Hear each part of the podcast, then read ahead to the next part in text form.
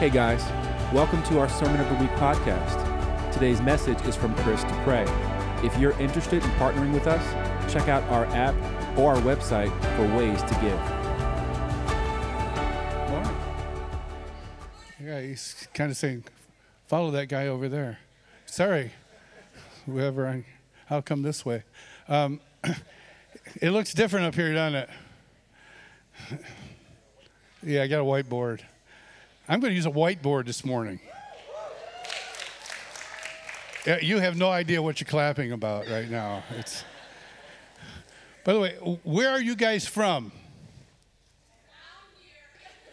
Around here. Different churches from different places? Okay, these guys came and just gave their hearts and worship. My heart was lifted watching you, so thank you for coming. Thank you. I love dancers. My youngest daughter was a dancer, probably still would dance beautifully. She's got 3 kids now, so her hands are full. But we just love taking her to dance, watching her grow, watching her just be so in love with Jesus and using the expression of dance. Some people have a hard time with dance. They're called religious. Sorry. I'm not going to be negative. But, there's 3 places in the Bible where it says to clap your hands. Psalm 47, clap your hands, all you people, shout unto God with a voice of triumph. And then 2 other places where it says the trees will clap their hands. So the trees got us 2 to 1. But there's dozens of scriptures that talk about dance. So just to put that in perspective, you're going to see somebody moving up here, and we'll have, I realize that right now none of you can see what's on this board over here. Is that correct? Yeah. So I'm going to write along the edge, right? No. We're going to put a camera on this so that everyone's seeing how sloppy my handwriting is. And then when I get to draw something, you're going to see the 7th grader artist come out in me. My poor art teacher, I would always draw the same fighter jet. No matter if we were doing something about nature or animals, I would draw a fighter jet because I could draw a really good fighter jet. So I remember her coming by one time and it was not about fighter jets, and she said, "Why do you keep drawing a fighter jet? It's a good fighter jet, but why do you keep drawing it?" I said, "Because you just said good. That incentive will make me draw it 100 more times." I just needed a little. Well, if I did a cow, when you're young, kids draw horses all the time. How many drew horses when you were a kid? Come on, let me see. See all these people. Mostly women just raised their hand, because guys, I don't know. Our horses come out like cows. You want to see my fighter jet? Okay, next time I preach. Oh, no, it's probably going to be Mother's Day, so I'm not going to put the fighter jet on Mother's Day. Hi, ladies, here's my fighter jet. I'm quasi-stalling just so that make sure that things are set up. So anyway, did anybody notice an emphasis on the Father this morning? Last week, we were standing in the back, getting ready to pray in the green room back there, and I knew that I was speaking this week, and I already had in my heart what I wanted to speak, and I thought for sure that Nathan would not go there. I didn't tell him what I was going to talk about, and he says, somebody said, "So Nathan, what are you talking about? Let's pray together." He goes, "I'm going to talk about Luke 15," and I went, "Oh." Because I had in my heart Luke 15. I really felt the Lord wanted me to talk about Luke 15. So I just kind of let it go. And during the sermon, I felt the Lord say, when I told you before, it wasn't a mistake. When I talked to you, it wasn't a mistake. I want to talk more about Luke 15. So I said, okay, I'll talk more about Luke 15. So you can't have too much Father. I just spent a little time recently with someone who had some major father heart wounds and major issues, and who was it? Was it Tyler or Caleb that did the hug? It was Tyler. And just talking about the need to be hugged. So I just hugged this man who's gifted, who's smart, brilliant, and just feeling his claws in my back. I don't know if tears ran. I think some tears ran. It's not important. But the embrace of a son to a father is so important. The embrace from a daughter to a father is so important. Mother's Day, it's 2 weeks away. We'll get to Mother's Day. But I think God wants to land on Father this morning. And I don't think Tyler had any idea. I gave some scriptures. I hope I sent it to the right email. Oh, Michael, thank you so much. Thumbs up. Just because technology and me are not like fighter jets. I want to read some scriptures. As I read them, just put them right up. So there'll be one after another. And follow along. Matter of fact, if you want to, can we read these together? Is that okay? Can you guys read? Okay. It's just always good to have feedback. All right. 2 Corinthians 6:18. What's that with that? And I will be a father to you, and you shall be sons and daughters to me, says the Lord Almighty. Psalm 103. As a father shows compassion to his children, so the Lord shows compassion to those who fear him. Psalm 68. It's right after 67. Sorry. Did I give you the right one? 68:5? I'll read it. Father of the fatherless. Oh, I love that. Father of the fatherless and protector of widows is God. Wow. Father of the fatherless, protector of widows. Isaiah 64, verse 8. Oh, here we go. But now, O Lord, you are our Father. We are the clay and you are our potter. We are all the work of your hands. James 1:17. James is, oops, I don't, it's, well, that starts out the book. 1:17 is, every good gift and every perfect gift is from above, coming down from the Father of lights, with whom there is no variation or shadow due to change. There's no change in God. When he shows you a truth about himself and then your reality says different, the truth didn't change. That is so important. It is so important to know that. Matthew 7:11. If you then, who are evil, know how to give good gifts to your children, how much more will your Father who is in heaven give good gifts to those who ask him? I love that one. That's just so beautiful. And the last one is Romans 8:15. For you have not received the spirit of slavery to fall back into fear, but you have received the spirit of adoption as sons, by whom we cry, Abba, Father. We could just go all day long with scriptures about the goodness of God's heart. The fact of the matter is, going to Luke 15, as you know, some of you know, I taught junior high for 7 years. And junior high kids have an ability to try to deviate when you're teaching by asking you stupid questions. You know what I'm saying? So if there's a substitute teacher, heaven help the substitute teacher, because they will get more questions asked on that day. And these kids used to do that, especially if, and here's, I just remember one, we had a Bible class. It was a Christian school. I taught every subject. I taught algebra, history, grammar, the others, whatever they were. And every night we'd have a Bible class, and a couple of kids that I remember had a horrible time with their father.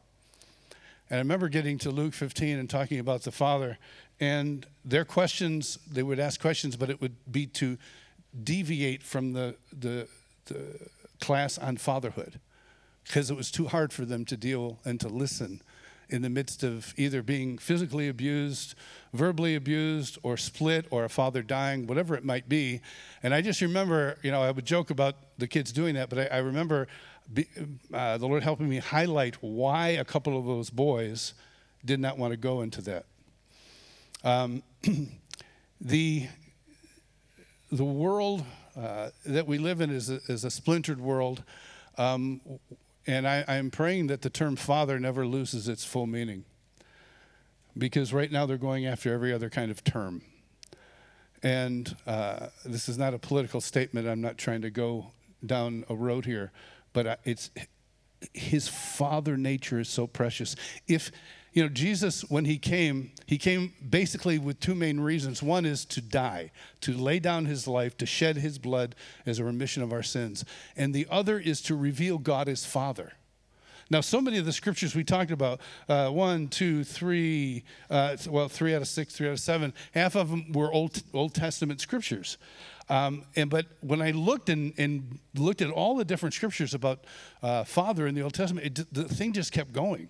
It's like, I don't have time to go through all those. There's so many. And God gave the Old Testament believers back then more than just a whisper or a hint of who he was. He's always been as a father. I will come as a father, as a father. And they didn't get it.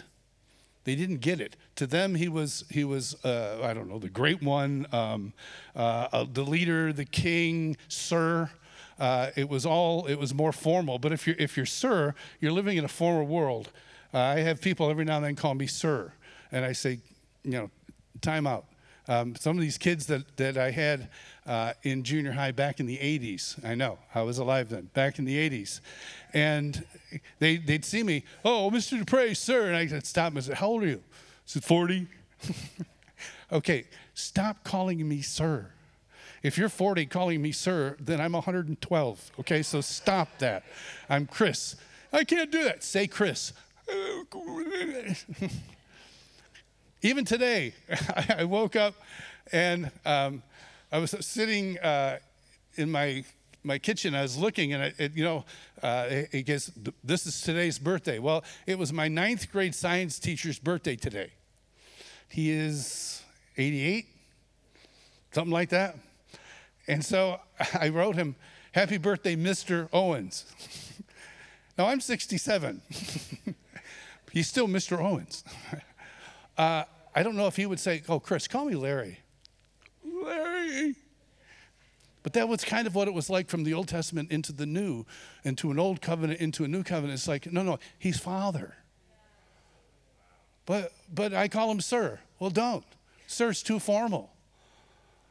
Well, I call him master. Well, when you call him master, that means you're just a servant. He is a master, but don't just identify him only as a master, because that's not right. Well, I call him the great leader.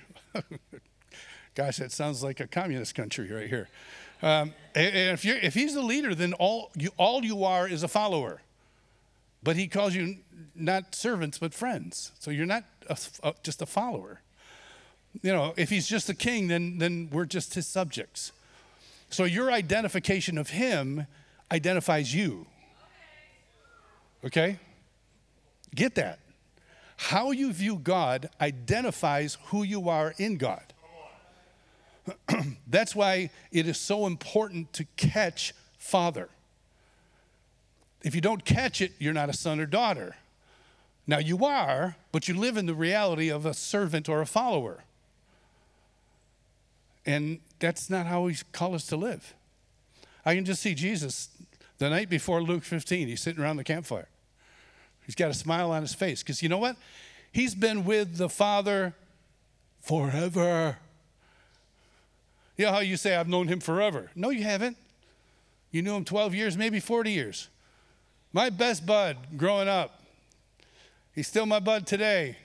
We knew each other. We went from kindergarten to 12th grade together, got saved on the same day in 1973.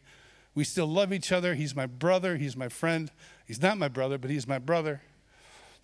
and I can say, I've known him forever. No, I haven't. I've known him 62 years. That's a long time. Jesus has been with the Father forever. He's the only one that can say, I've been with him forever. Now I can picture forever going forward. I can't picture forever going backward. That's a whole different realm. That someday, think about that going back. It never ends going back. Wow, my brain can't get around that. But that's how long they've been together, always. Proverbs 8 and 9, always together. I love that. And so he's always been with them. And I think I said this once before. Can you imagine Jesus growing up knowing how good his father is? Going to the synagogue and then having somebody in the synagogue get up and a leader get up in royal glitzy, golden clothes and start talking about the God of wrath and start talking about God as someone who looks down and demeans you in his language and in his look. And you're sitting there, Jesus, the Son of God, as a young kid, and you're going, that's not what my father's like. And you hear that week after week, year after year, and you can't say a word because you're constrained by the Holy Spirit. So you have to sit there for 30 years listening to people talk incorrectly about your father. That's a tough one. So I would think that he can't wait to talk about his father. And that's what Luke 15 is about. You have to put it in the right context. Luke 15 is about the greatness of God as Father. And he's been waiting forever to talk about this chapter. Now he sprinkles it in here. Teach us how to pray. Father who art in heaven, hallowed be your name. And he says, address him as Father. But I can address him as Father, but I can still, Father, forgive me. Depending on how, Shakespearean, I want to say Father. Father. Father. How you hear it is how you receive it. If you receive, Father, he is the Father, the great Father. He knows all things, more than Santa Claus. He sees you when you're sleeping. He knows when you're awake. Sorry. Not really. But he's been waiting forever to talk about his father. So the night before, he's around the campfire. It's not, if you find it, it's just between chapter 14 and 15. It's on the edge of the paper. You find this story. Some of you are like looking. Like, how does it? No. He's sitting around the campfire with a smile on his face. And you see the disciples looking over. Why is he smiling?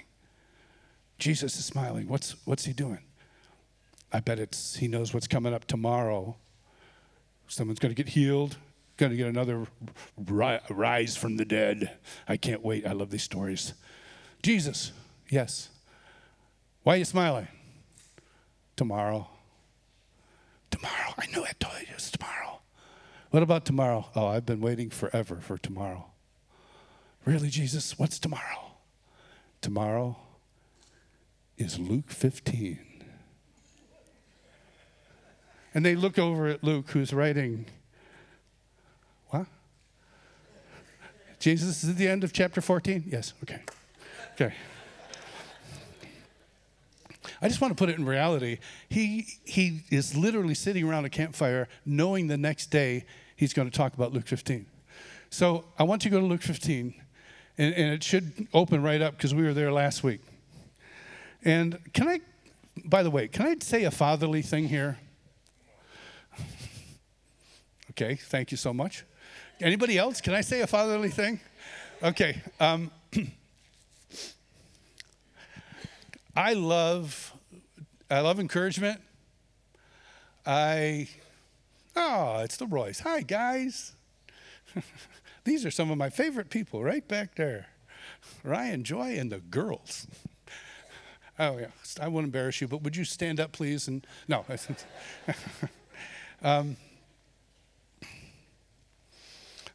What was I just going to say? Oh, I want to be fatherly. I appreciate encouragement. And I know that as a worship leader, I've been a worship leader for years. As a worship leader, it's so nice sometimes you come off and go, oh, the worship was wonderful. Thank you so much. And oh, you're welcome. I'm so glad God connected with you and met you. That's great.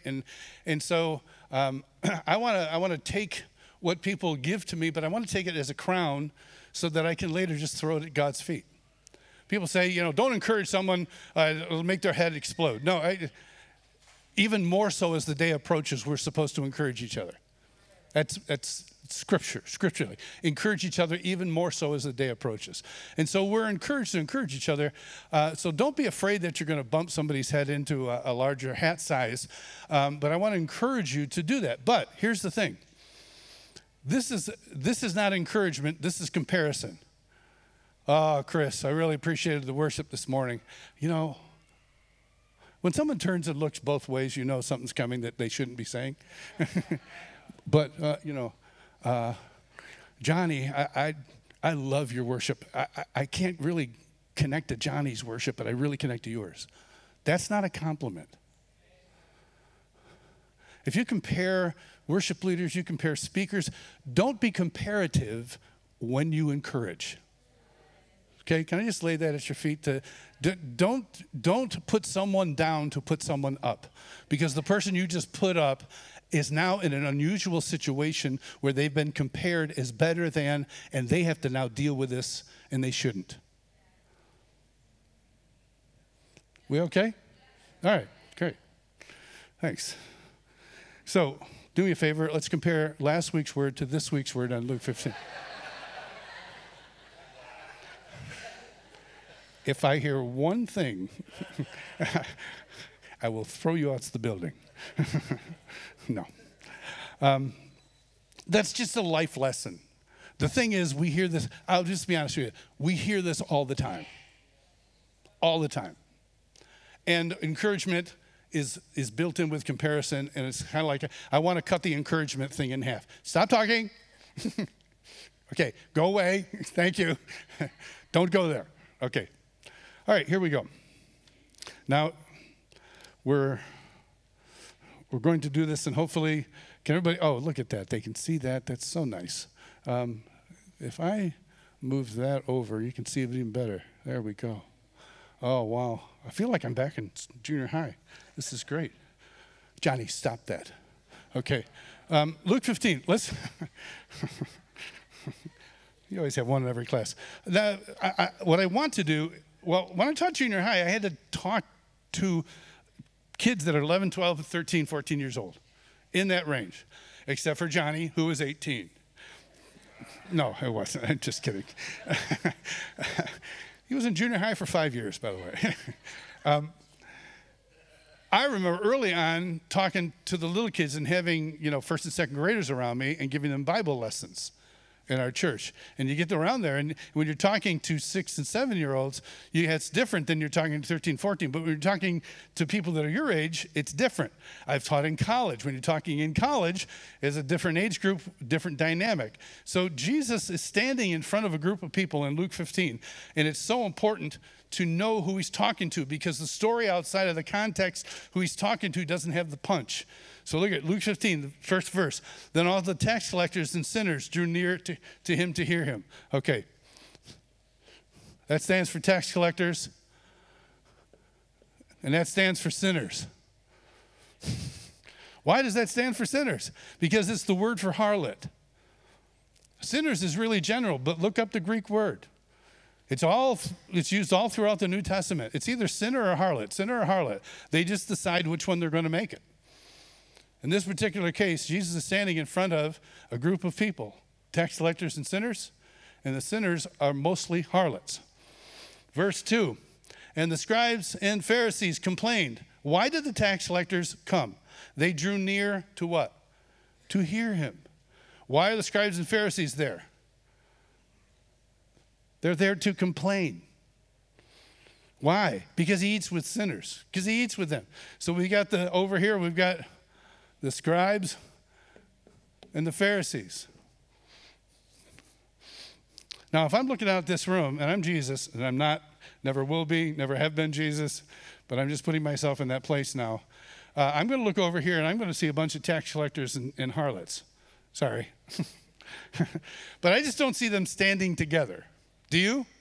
Do you see the tax collectors and sinners standing right along with us, all one big group? I don't see that. I see the scribes and, sorry, You're all scribes and Pharisees now. If they're tax collectors and sinners, you're all scribes and Pharisees. I don't know which one I'd rather be in. I think I'd rather be over with you guys.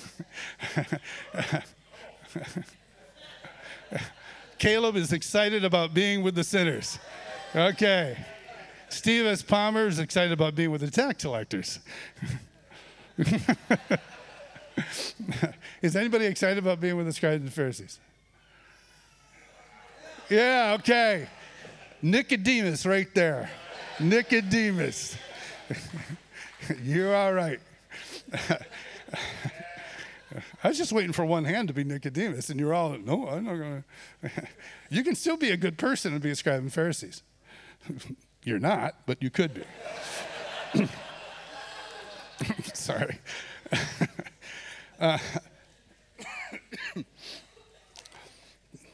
Now he looks to them. Verse 3. Now, you probably don't have your Bibles open. I do, since I have to speak. He spoke to them this parable.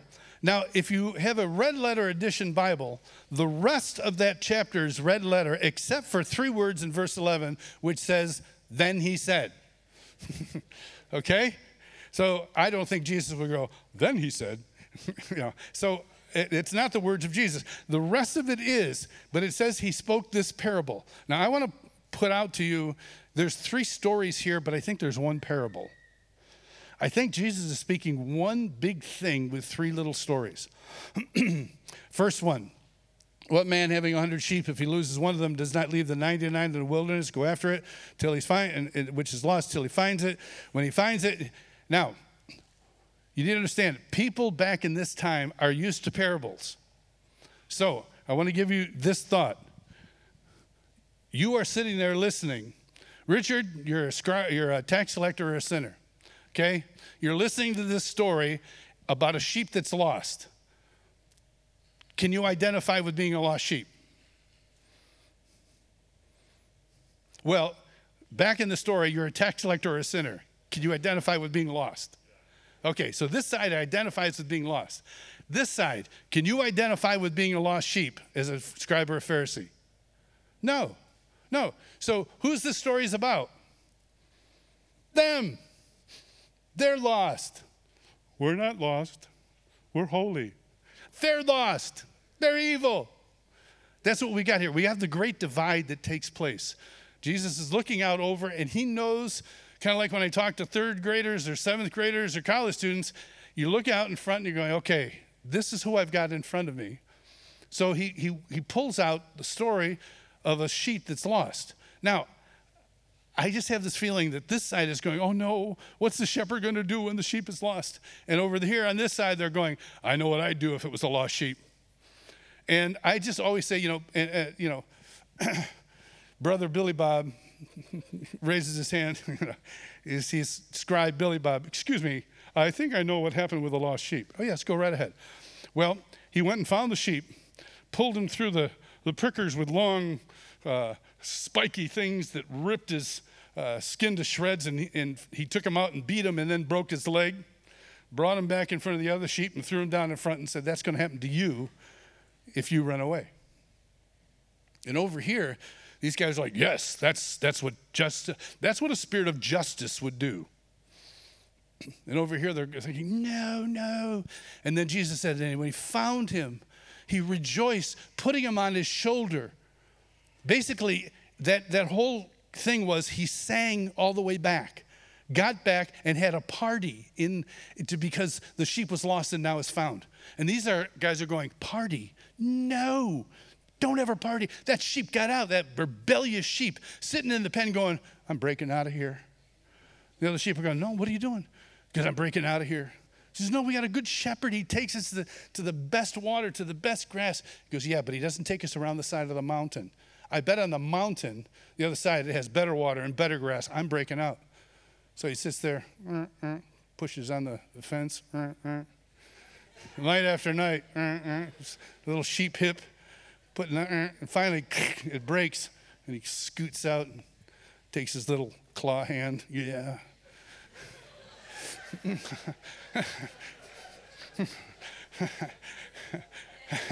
Sorry, I'm back to teaching junior high. I'm sorry. And the sheep just, you guys coming with me? No, we're not going. He's a good shepherd. Yeah, but he doesn't tell us about all the other stuff. That's because he's a controlling authoritarian figure. And I'm not going to have it. I'm not going to be controlled. And he goes away. And these guys, that's how they think it. And that's how these guys think it. It's like, that's what I did. But wait a minute, you party? And these guys are like, how would you party for something like that? And these guys are going, we know how to party. We're going to have a party? Yes, we shall party. Oh, yes. And these guys are like, no. And then Jesus suddenly goes, and what woman? Having 10 silver coins, if she loses one coin, does not light the lamp, sweep the house, and search carefully till she finds it. Well, now we've got a lamp. Over here, we've got sheep.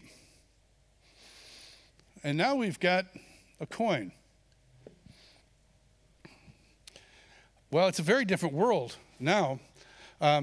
By the way, it was called a drachma, and most uses when they say 10, it gives it a number, which means it was most likely a necklace. So, what woman has a necklace with 10 drachma, which one drachma is very expensive? You got 10 drachma. If she loses one, here's my question, ladies. If you have a very expensive necklace that has a number of different articles in it, but one of them is missing and it's noticeably missing, will you wear that necklace? Will you put it in a frame and put it on a wall? No. What will you do with it? It's be in the back of your sock drawer.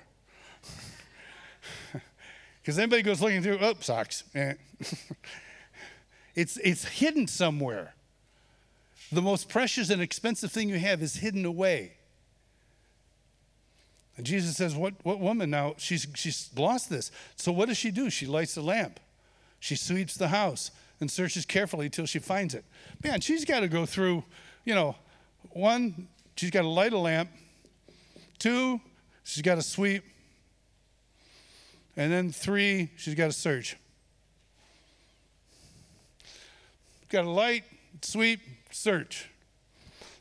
By the way, are we having fun yet with the whiteboard? I'm having fun with the whiteboard. You may be going, I feel like I'm being taught. Good. I came to be preached at. I'm not here to preach at you. Matter of fact, I'm never here to preach at you. I'm just here every Sunday whenever I get a chance to share my heart in the way that I think I'm supposed to share it. If I come out preaching, then I come out preaching. If I come out teaching, if I get up here and cry someday, God bless it. Heaven help where I go if I start out crying. I have no clue where I'm going to go. My wife's probably watching, going, yes, that's true. You have no clue where he's going to go if he starts crying. So she's got to do all that. What did the sheep have to do to get found? Zero. It had to exist. What did the coin have to do? What did she have to do to find the coin? She's got to light, okay? She's got to bring in more light. When you bring in more light, it shows more dirt. When my grandmother went into interior light, she was born in 1891. She died at 99 years old. She used to tell us stories when she was growing up. They had kerosene lanterns in the house. And during the day, you couldn't see fully because the light would come in and the curtains and the walls, you saw them, you got used to them. But when interior lighting came in, she said, everybody realized that their curtains and their walls were filthy with oil. No one knew it until light came in.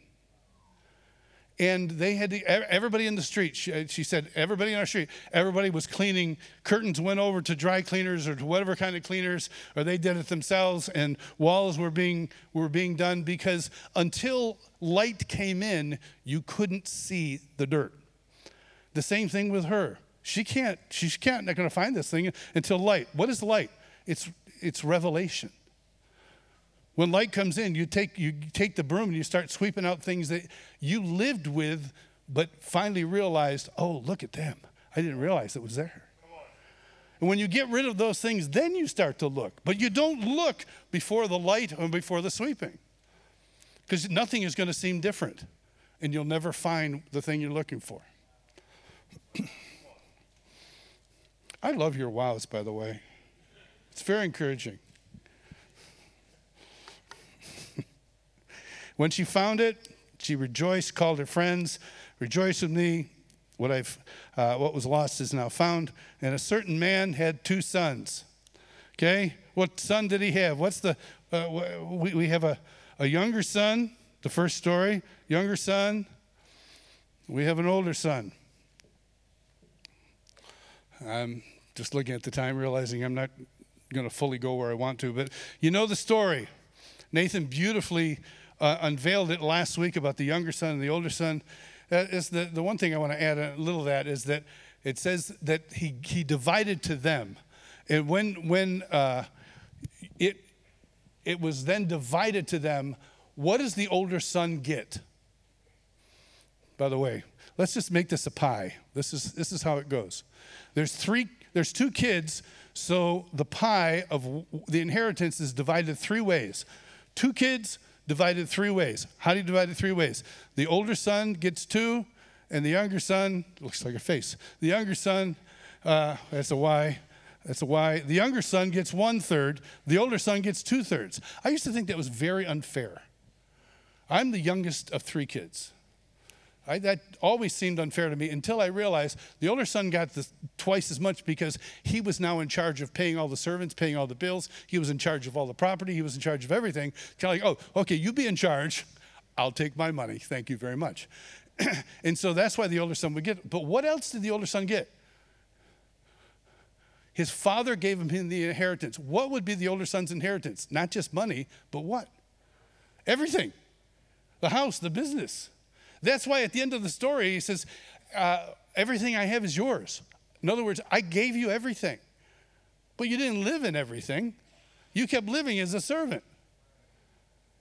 I gave you everything. And you didn't realize. And I think the fathers here this morning is, you have no clue how much I've given you. What you don't see is what you don't live in. So the older son stays there. The younger son goes off. We know the whole story. But I love, I was in Israel some years ago, and I heard this beautiful Jewish believer talk about, it wasn't about this story, but it was about something related to this story. And it says, while he was a long way off, and so as Nathan beautifully shared last week, the Father's out there all the time watching. He's waiting for you to return. It's not just a story. The Father, heart of God, is always ready for you to return. The moment you turn to come back, and Angie was singing it this morning. What was the terms you used, or what you were singing about coming back? And do you remember? Yeah, we will return. Yeah, and so I was thinking, wow, that's absolutely right. And so we're returning, and in that moment, when that younger son returns, it says the father saw him a long way off, and then it says that he ran to him. Now, this is what she was talking about. The gal that was a Jewish believer was talking about when men run. You see, in Israel, the custom at that time was that men didn't run unless they were going to war. The only time you ran was when you went to war. Why? Because you would gird up your loins. Now, if you don't know what that means, it just means you take the tunic that you have, you expose your knees so you can run. Now, when I first got saved, I remember the pastor said, and he girded up his loins, and I just thought, I don't want to know what that means. Don't tell me. And then somebody said, Chris, all it means is he took his tunic, he stuck it in his belt so that he could run and go to war. Because you don't have the long tunic on when you go to war. Otherwise, you know, one guy's over here and the other guy is over here. And, you know, it looks bad. It's not a good warring look. You know, I can see Braveheart, let's go! You know, they certainly didn't have long tunics. But we'll leave that alone. So it says he ran to him. Now, the son knows that men only run when they go to war. You're the father. You're going, I'm going to run to him. I'm going to pull my tunic up and I'm going to run. That's no big deal to him. The son is going, oh, here comes my dad. He's running to me. He's girded his loins. He's running at me. I'm going to die. That's probably what he was thinking. And so he made a choice. It said he didn't run. He stood there. And it says, basically what he's saying is, I will die in my Father's presence, then go back to that crap. I will stay here. If I have to die in his presence, so be it. But that wasn't the case. Dustin, come up here. I know. Yeah. So it says the Father ran to him, fell on his neck, and kissed him.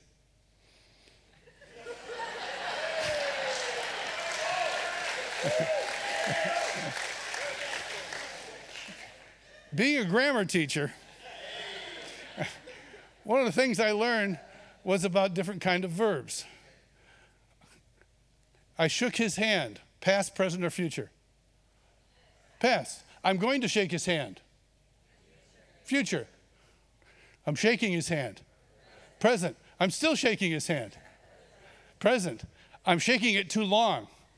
Present progressive. Weird, yes. Present progressive. That means I'm shaking it longer than normal. Okay? Father ran, fell on his neck, and kissed him. Present progressive verb, kiss. It means he kissed him, and he kissed him, and he kissed him, and he kissed him. The son's expecting to die. Jesus is trying to tell us what his Father is really like.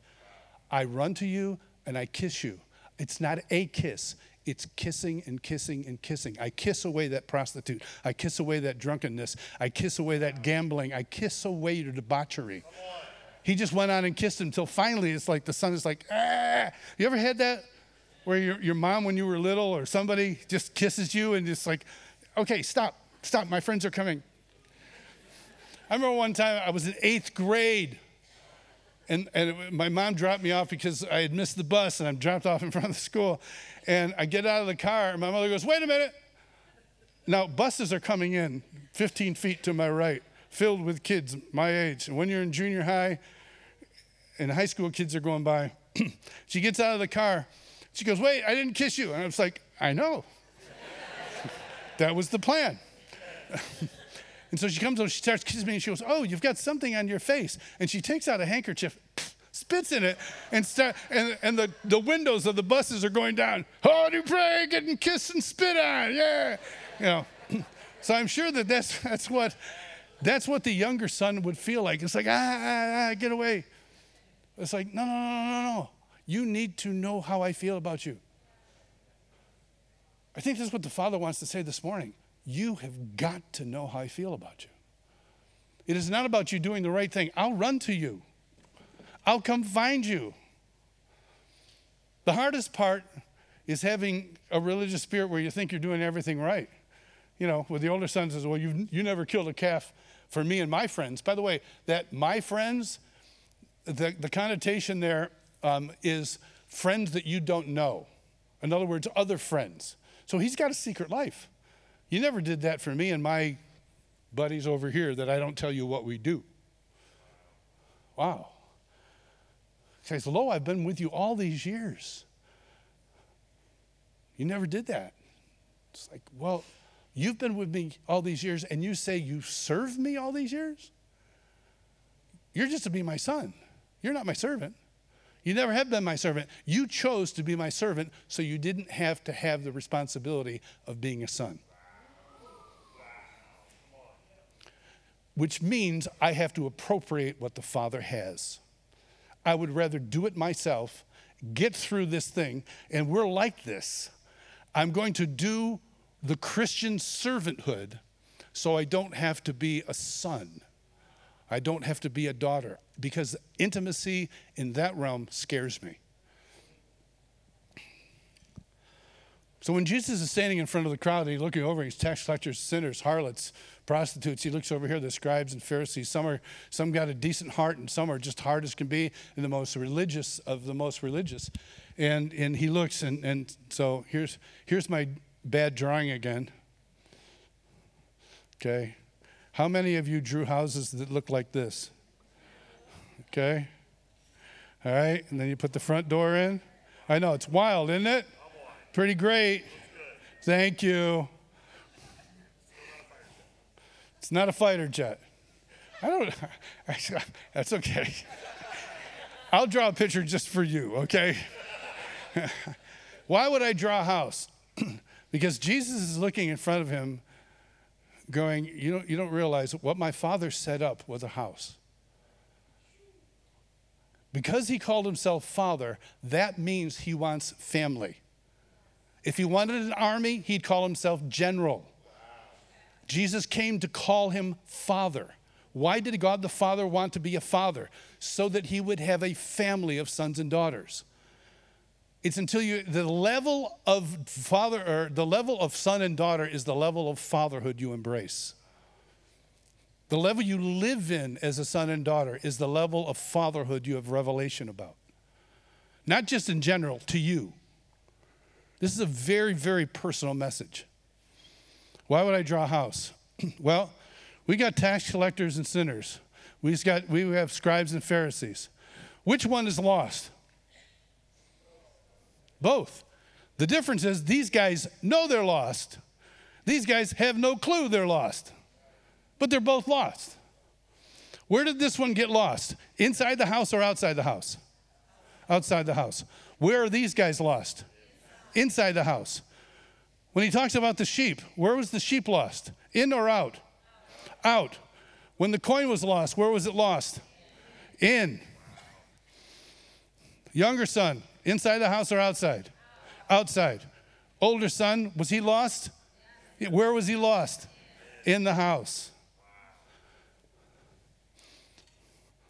Jesus is just saying, I don't care if you're in the house or out of the house. Unless you know me as a father, you'll be lost your entire life.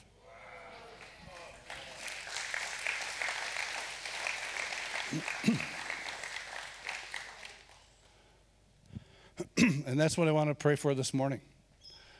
I want to pray that if you feel the least bit lost, that you know that he'll run and find you. I want to pray that if you look down at other expressions of Christianity down your nose because they don't believe in the same power of the Holy Spirit, that maybe there's a Pharisaical spirit that somehow you got lost on the journey of understanding the Father's love and affection for his children. I don't know how we're lost. I've been lost as a Pharisee, and I've been lost over here as a tax collector and sinner. It's no fun being lost. The only joy is that, if you get lost in this one, it sometimes takes a little longer to get back. But if you have light and revelation about how you got lost, and you get rid of all your old thoughts and ways of thinking, and then you search and you find him, you'll find your way back. Let's stand together.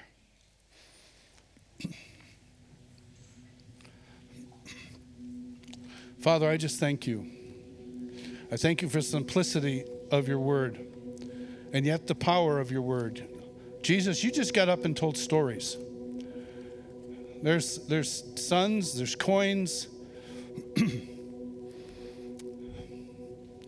There's all sorts of things. There's sheep. But none of them are the heart of the story. The heart of the story is you, Father. It's about you. This whole chapter was Jesus trying to unveil the beauty of his Father. And Lord, we can't do anything, grow anywhere, become something unless your Spirit brings illumination to that. So Lord, we ask you to come. Illuminate your word in our hearts. Have us be honest with how deeply we know you. And I pray for a spirit within us to be humble enough to say, I need to know you more.